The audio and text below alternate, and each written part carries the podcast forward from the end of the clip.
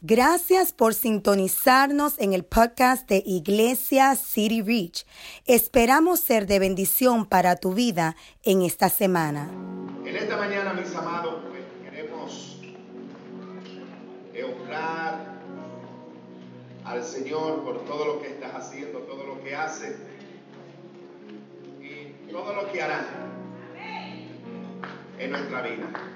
¿Cuántos saben que nos alistamos para ir al próximo nivel en este 2019? Pero eso usted tiene que creerlo, mi amado hermano. Eso tiene que ser algo suyo. No es algo de que el pastor lo diga, es algo de que en todo lo que usted haga, usted se encamine hacia el próximo nivel. Y en las pequeñas cositas que usted haga diario, eso es lo que va a ir dando forma y armando ese nuevo nivel. ¿Sabe lo que es un rompecabezas? ¿Verdad que sí? Esas pequeñas piececitas que usted va uniendo. Y usted une una, une dos, une tres, como que no se ve nada. Pero a medida que día a día usted va encaminándose hacia ese próximo nivel, en obediencia, en búsqueda, en sumisión al Señor, créame que al final del año el cuadro estará completo. Y tengo buena noticia para usted. Lo que Dios hace, lo hace bueno. Dios no inventa, Dios no improvisa, Dios no hace porquería, Dios hace cosas buenas, mi amado hermano. Por lo tanto, el próximo nivel es un lugar donde usted y yo tenemos que procurar estar. Allí donde Dios quiere que estemos. Bien, en esta hermosa mañana nos alistamos de una vez para dar comienzo. Eh, vamos a pedir que busquen en sus Biblias. Eh, está lista ya la gráfica. Vamos a buscar en Romanos capítulo 8, versos 12 al 13. Hemos tomado la versión eh, nueva traducción viviente. Nos, nos lo explica de una manera más sencilla, pero el mensaje es el mismo. Romanos capítulo 12, perdón, capítulo, sí, capítulo 8, versos 12 y 13. Romanos 8, capítulo, versos 12 y 13. Dice la palabra del Señor. Por lo tanto, amados hermanos, no están obligados a hacer lo que su naturaleza pecaminosa los incita a hacer. Pues si viven obedeciéndola, morirán. Pero si mediante el poder del Espíritu hacen morir las acciones de la naturaleza pecaminosa, vivirán. Una vez más, mi amado hermano, esto es tan poderoso.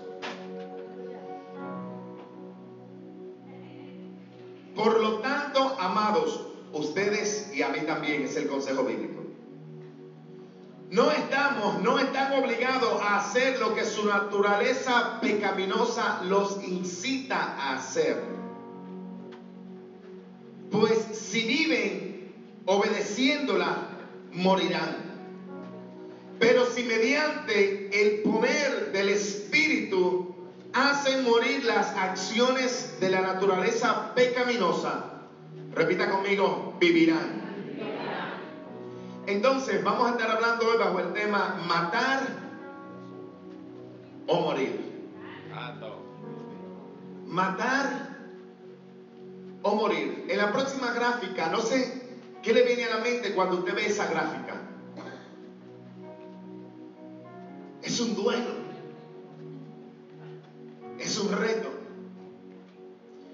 Diría, yo no soy galeno, yo no soy español, yo no soy torero, yo no soy... Pero eso acontece en nuestro interior, esa lucha, ese duelo, ese enfrentamiento.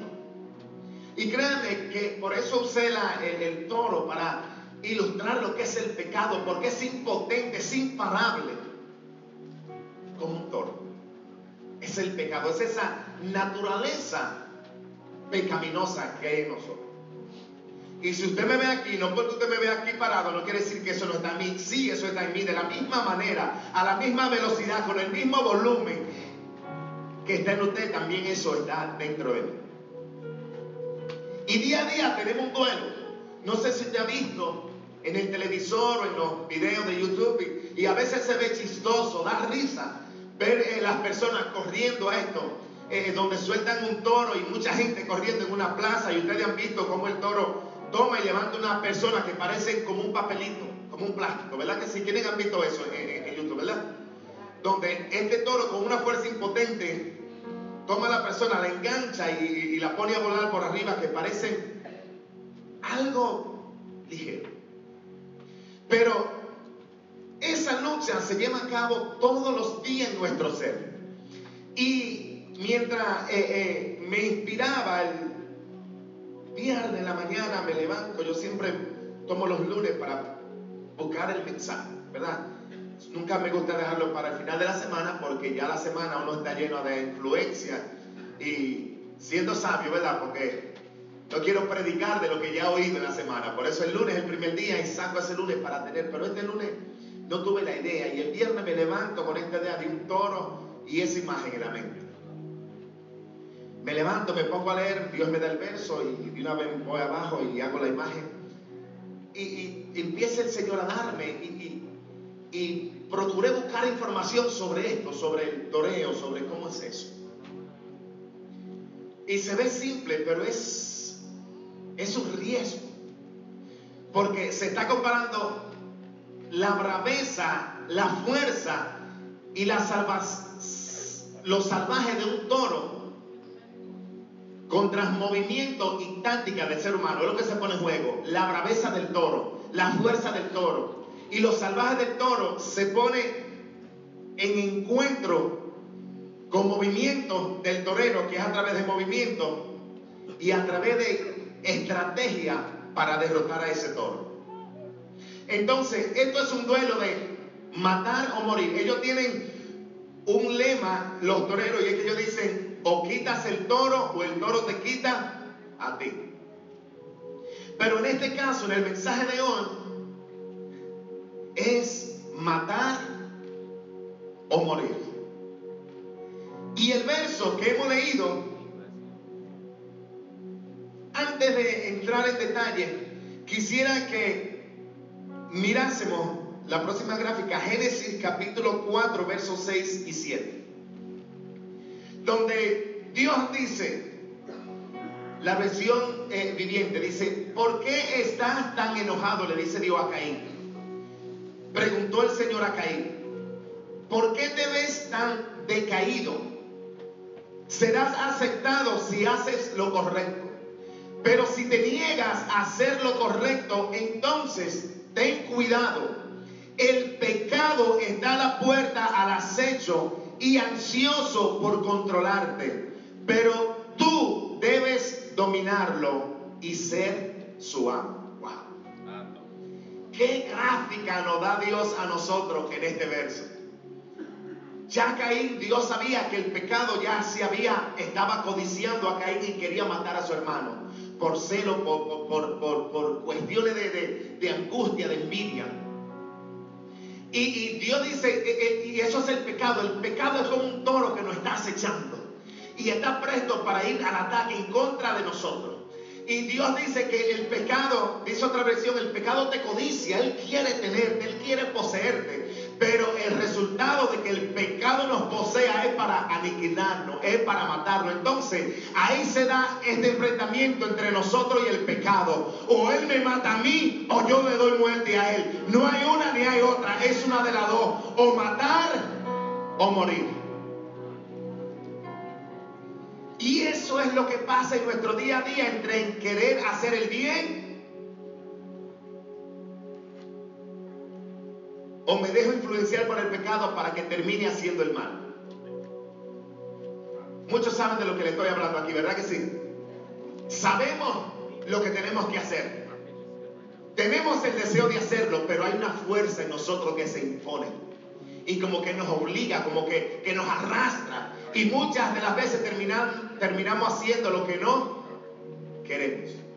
Y el apóstol Pablo, un hombre espiritual, un hombre con una sabiduría de Dios, eh, habló de este principio en el ser humano. Él dice aquí que tengo un problema dentro de mí, una batalla, una lucha, porque el bien que no quiero, el bien que quiero hacer, esto no hago. Más el, lo que no quiero hacer, esto termino haciendo. ¿Me está entendiendo lo que estamos hablando? Hoy vamos a mirar esto. El pecado es como ese toro que, que está al acecho midiéndonos para destruirnos, para cornearnos, para eliminarnos. Si usted mira, mi amado hermano, decía el texto, pues si viven obedeciéndola a esa naturaleza pecaminosa, morirán. Pero esa naturaleza pecaminosa es influenciada por el pecado, por la rebelión, por la maldad. Entonces, si yo vivo en obediencia a ella, yo muero. Dice la otra parte del verso de Romano, pero si mediante el poder del Espíritu hacen morir las acciones de la naturaleza pecaminosa, vivirán. Entonces, esto se trata de que o esa naturaleza me mata a mí o yo soy quien la mato a ella.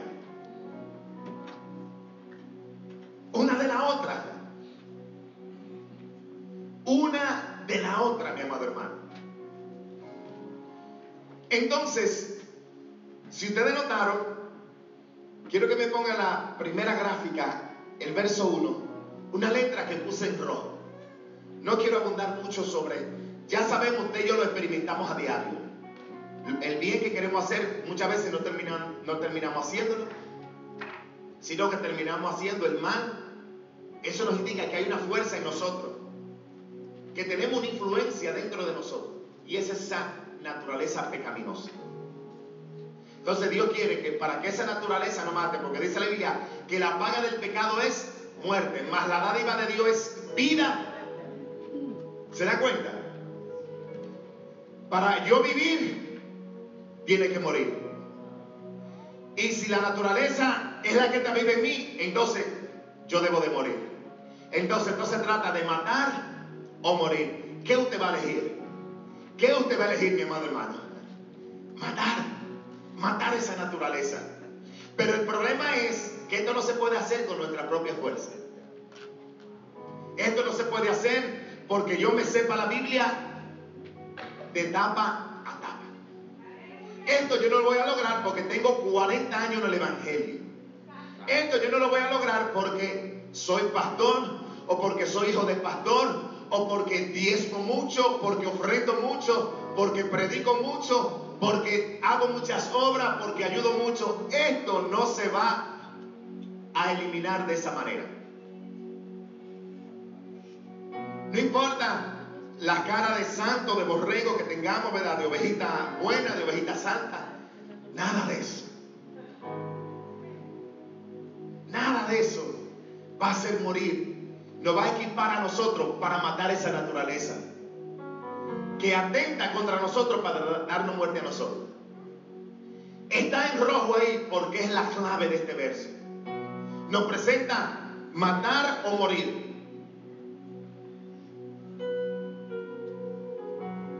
Si vivimos en obediencia, moriremos a esa naturaleza.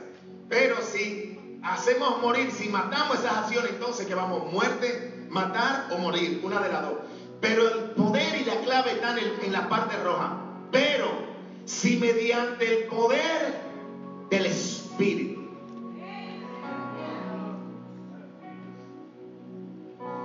Y es triste que para muchos de nosotros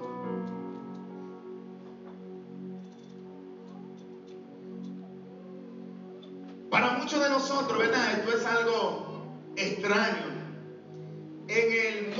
Medicina hay, los médicos son incrédulos porque quieren, porque ellos conocen mucho lo que es en, el mundo de la bacteriología, se le llama el mundo invisible, el mundo de la bacteria. Es un término médico que se le dice el mundo invisible porque son las bacterias. ¿Cuántos de ellos sabemos que en nuestra piel viven seres vivos? Y usted no lo ve, ¿verdad que no? En el aire ahora mismo aquí, en el piso, hay millones y millones de, bacterias, seres que tienen vida y no lo ven. Entonces el término que los médicos que estudian la bacteria le llaman el mundo invisible. Porque es un mundo que aunque es real, pero no se ve. Entonces en lo espiritual hay un mundo de, de esa misma manera. Usted no lo ve, pero es real. Usted no puede ver de que usted hay algo, hay alguien dentro de usted, perdón, no algo, hay alguien dentro de usted que le habita, que es el Espíritu Santo. Pero para muchos de nosotros el Espíritu Santo es una fuerza.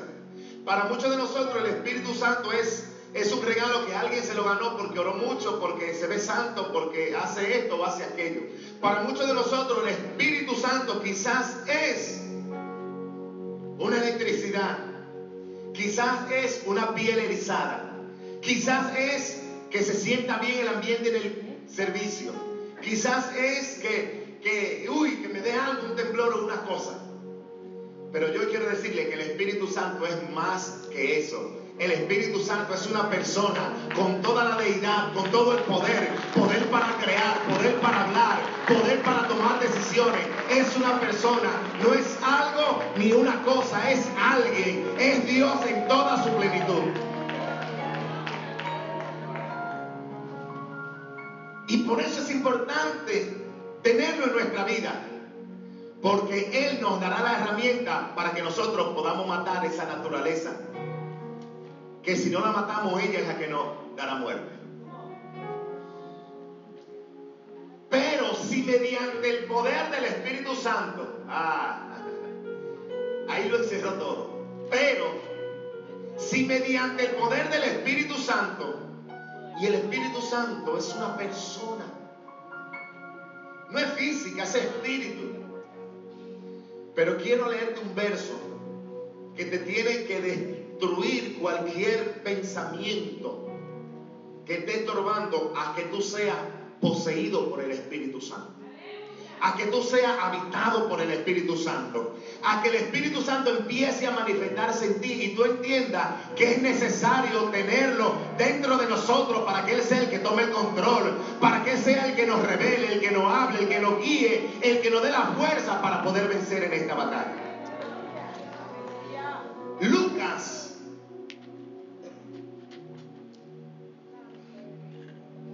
En Lucas,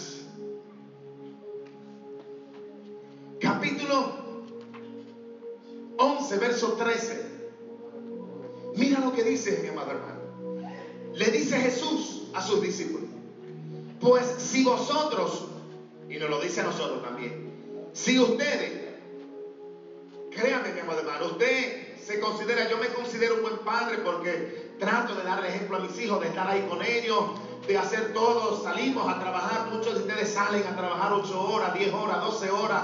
¿Con qué propósito? De darle a nuestros hijos un lugar, un hogar, que tengan calefacción, que tengan agua, que tengan alimento.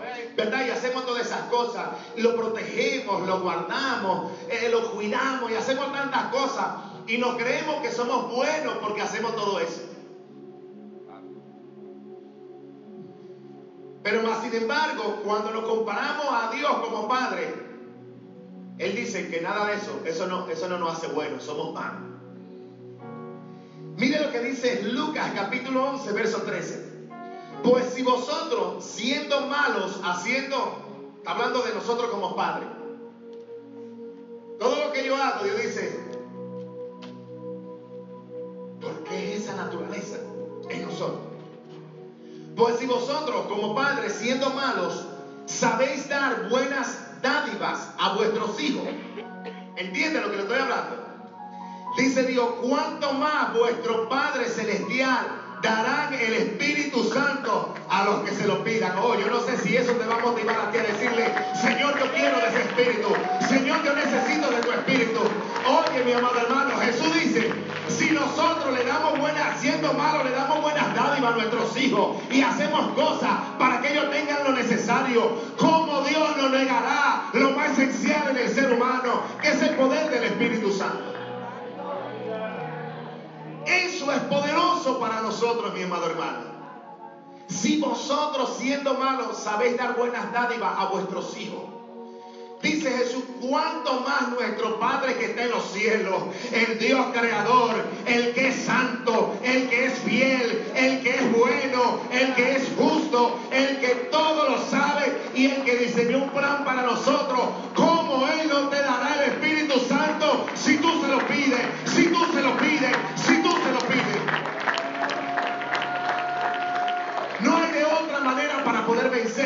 hace con religiosidad. Esto no se hace con unas credenciales, esto no se hace con experiencia, esto se hace bajo el poder del Espíritu Santo, porque es el Espíritu Santo quien puede guiarnos, quien nos capacita, quien nos da las herramientas para que nosotros entonces cuando venga el pecado a querernos matar, le digamos, dale, estoy listo porque me habita el Espíritu, estoy capacitado, estoy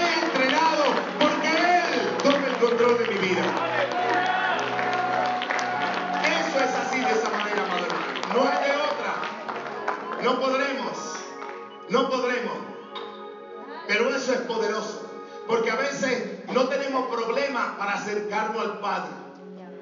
Tampoco es un problema acercarnos al Hijo, pero como que la religiosidad o, en nuestra mentalidad nosotros mismos hemos creído que el Espíritu Santo es algo tan santo y como que es aparte y es separado del Padre y el Hijo. Y, y al Padre vamos y, nos sentamos con Él, jalamos el brazo, siéntate aquí al Padre, el Hijo. Y, pero cuando se trata del Espíritu Santo es algo como que, uy. Ellos tres son uno. El interés que tiene el Padre por mi salvación lo tiene el Hijo, ¿verdad que sí? Y el interés que tiene el Hijo por mi salvación lo tiene el Espíritu Santo. Si el Padre me amó, el Hijo me amó. Y si el Hijo me amó, el Espíritu me ama y me anhela. Como el pecado me codicia, me desea para matarme, el Espíritu Santo me desea para empoderarme.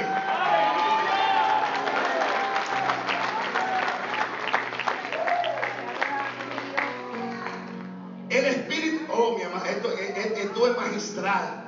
Si vosotros siendo malos, Camanso. Si vosotros siendo malos, Iliana, tanta la basoa. Iliana, ¿dónde está? Ven aquí. Vamos en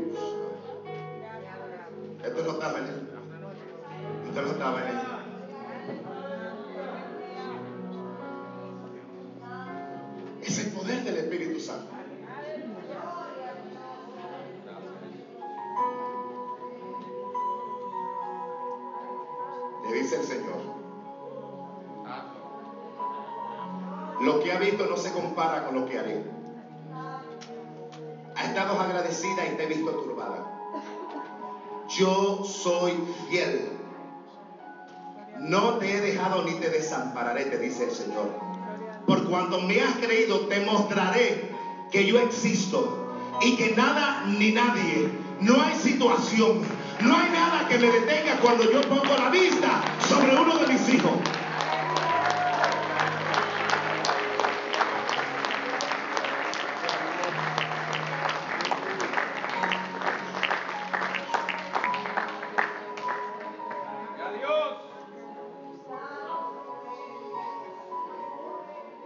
Oh, mi amado hermano, el Espíritu Santo es real.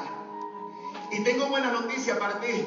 A veces estamos haciendo muchas cosas para llamar su atención y brincamos y hacemos esto como para que Él se apiade de nosotros.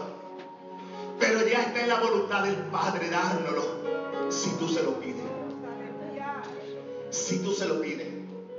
Porque el Espíritu Santo no es algo que tú te ganas, es algo que Dios te aprueba. El Espíritu Santo es algo que es para aquellos. ¿Sabe para quién está disponible? No es para los fuertes, es para los espirituales. Es para los que se han atrevido a creer que Jesús es el Señor. Para los que le han confesado que Él es el Hijo de Dios. Que de Él dependo para la salvación. Y el Espíritu Santo nos quiere habitar en esta mañana. Dios quiere que todos salgamos llenos del Espíritu Santo para que nuestra vida cambie, para nuestra familia sea diferente, para que nuestra palabra no sea hueca, que tengan autoridad,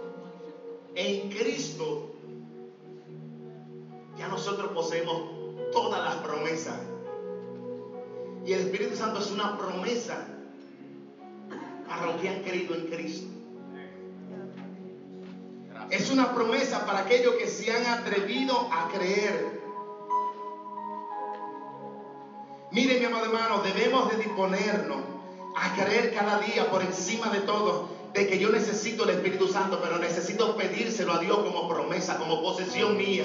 Por cuando yo he creído, es para mí el Espíritu Santo, porque Él me enseñará, Él me guiará, Él me hará entender los misterios, Él me, iluminará la mente, Él será quien me revelará la palabra, mi amado hermano. Es indispensable en nuestra vida. El Espíritu Santo es lo que es, son los pulmones para nuestro cuerpo. Sin pulmón no se puede vivir. Y eso todavía está limitado. Es una manera que, quiero para que usted lo entienda. Necesitamos tomar de los de Dios. Necesitamos. Y el Espíritu Santo quiere, mi amado hermano. Él no es por allá que está más alejado que el Padre y el Hijo y, que le exige ciertos requisitos. Simplemente si usted ha creído en Cristo como Rey, Señor y Salvador, es una promesa para usted. Y la Biblia habla de la llenura del Espíritu Santo. La Biblia habla de ser lleno del Espíritu Santo. Mire, esto es magistral.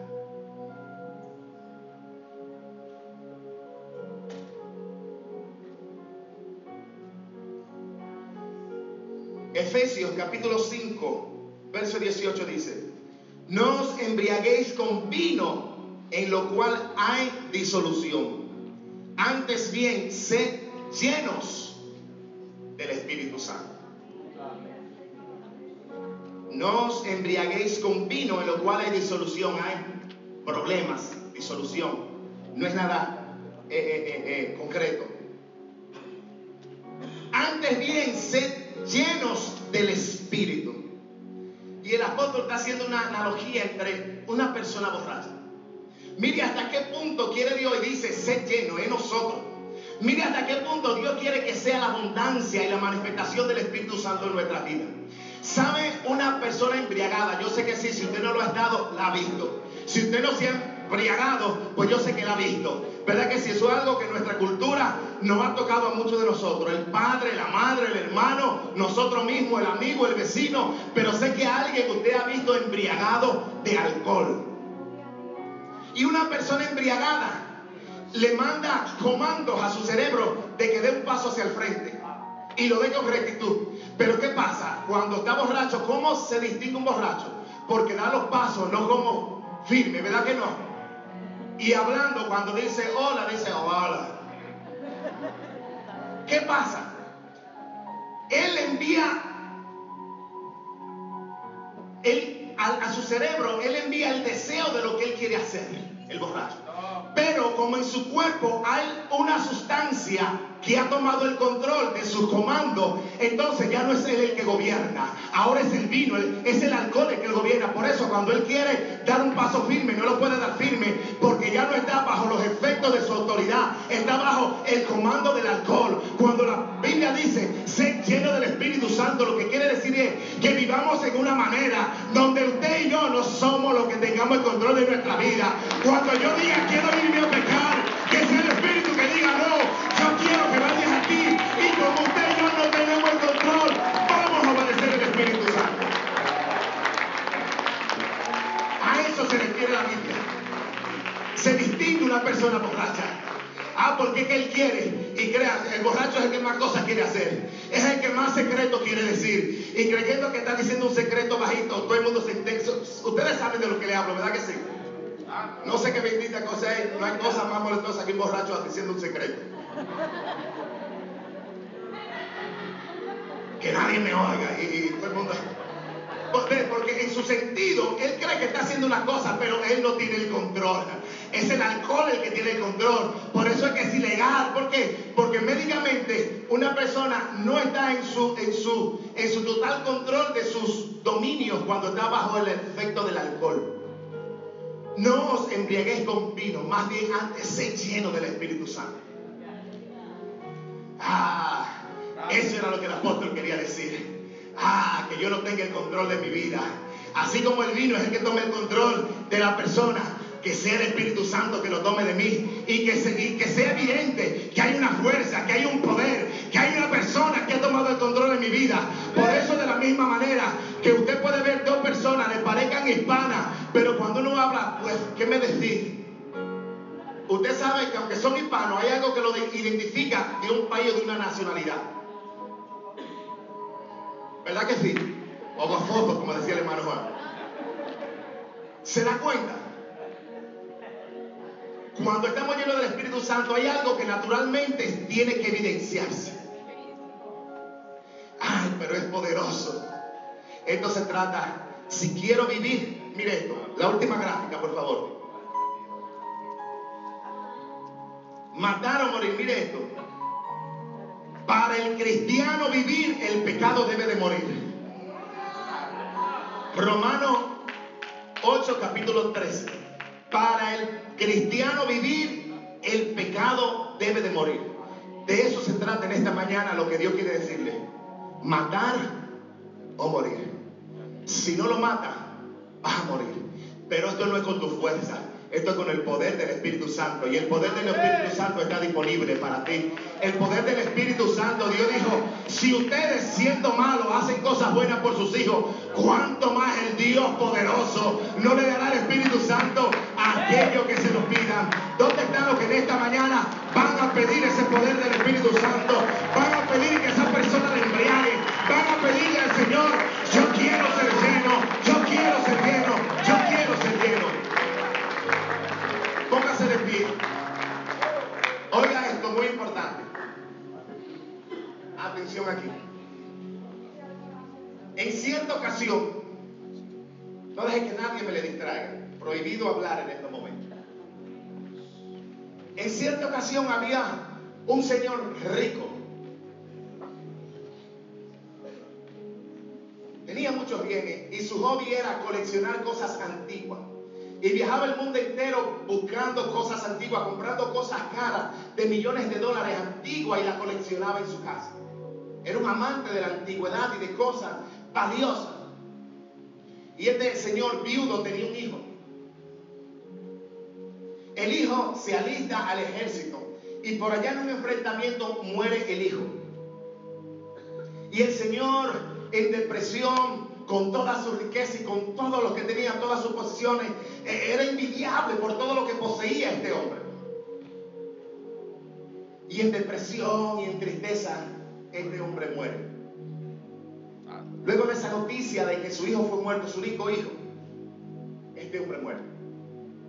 Y cuando luego que entierran a este hombre y todo, eh, eh, perdón, antes de que él muriera, vino un soldado un día, vino a visitarlo y fue y le toca la puerta y le dice, pues yo fui amigo de su hijo y no sé por qué una noche, así por así, él me, habló mucho de usted, me hablaba de lo que usted le gustaba hacer, me, me habló bien de usted.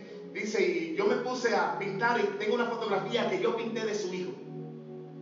Y se la quiero regalar porque ¿quién mejor para tener esa fotografía que usted? ¿Verdad? Y él guardó ese cuadro que un amigo soldado en el ejército había pintado de su hijo. Entonces el hombre muere. Luego después de que se entierre todo, se anuncia una subasta para subastar todo lo que este hombre tenía. Y vinieron gentes millonarios de todo el mundo, viajaron a comprar a él en esta subasta, porque tenía cosas valiosas, importantes, cosas únicas de siglos atrás.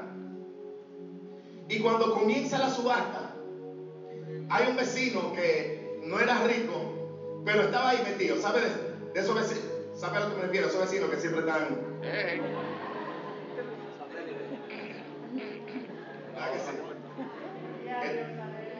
tienen complejo de satélite que quieren saber todo lo que se mueve y todo lo que pasa. Y ese vecino está ahí en primera fila. Entonces, Cuando comienzan a subastar, comienza la subasta por ese simple cuadro de la foto del hijo.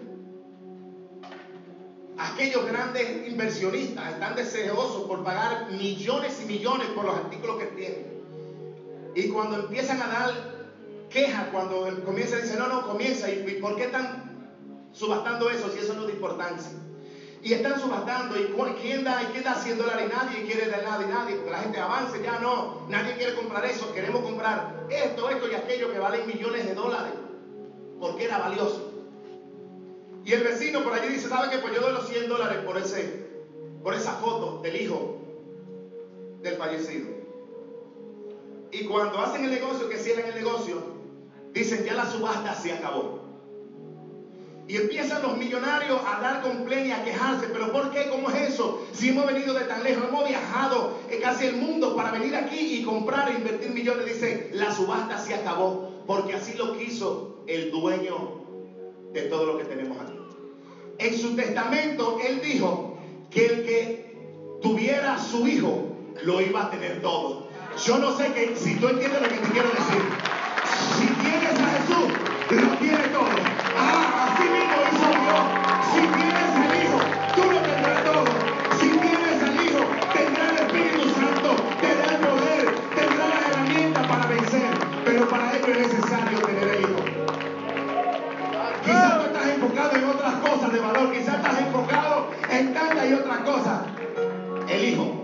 Y te lo ofrezco ahora mismo en este momento. Amén. Si tienes el Hijo, tienes derecho a todos aquellos, aleluya. Por un precio muy mínimo, simplemente de creer. ¿Cuántos quieren al Hijo para tenerlo todo? Amén. Levante, vamos, sin miedo, levante su mano. ¿Cuántos quieren al Hijo para tenerlo todo? Para tener perdón de pecado, vida eterna, salvación. Para tener la herencia de los cielos. Para tener, aleluya, la imagen restaurada de Dios a su total imagen y semejanza. Repita conmigo esta oración, Señor Jesús. En este día, yo te necesito a ti. Te confieso, mi Salvador, mi Señor. En ti En ti tengo todos los tesoros, toda la plenitud en los cielos y los tesoros en la tierra.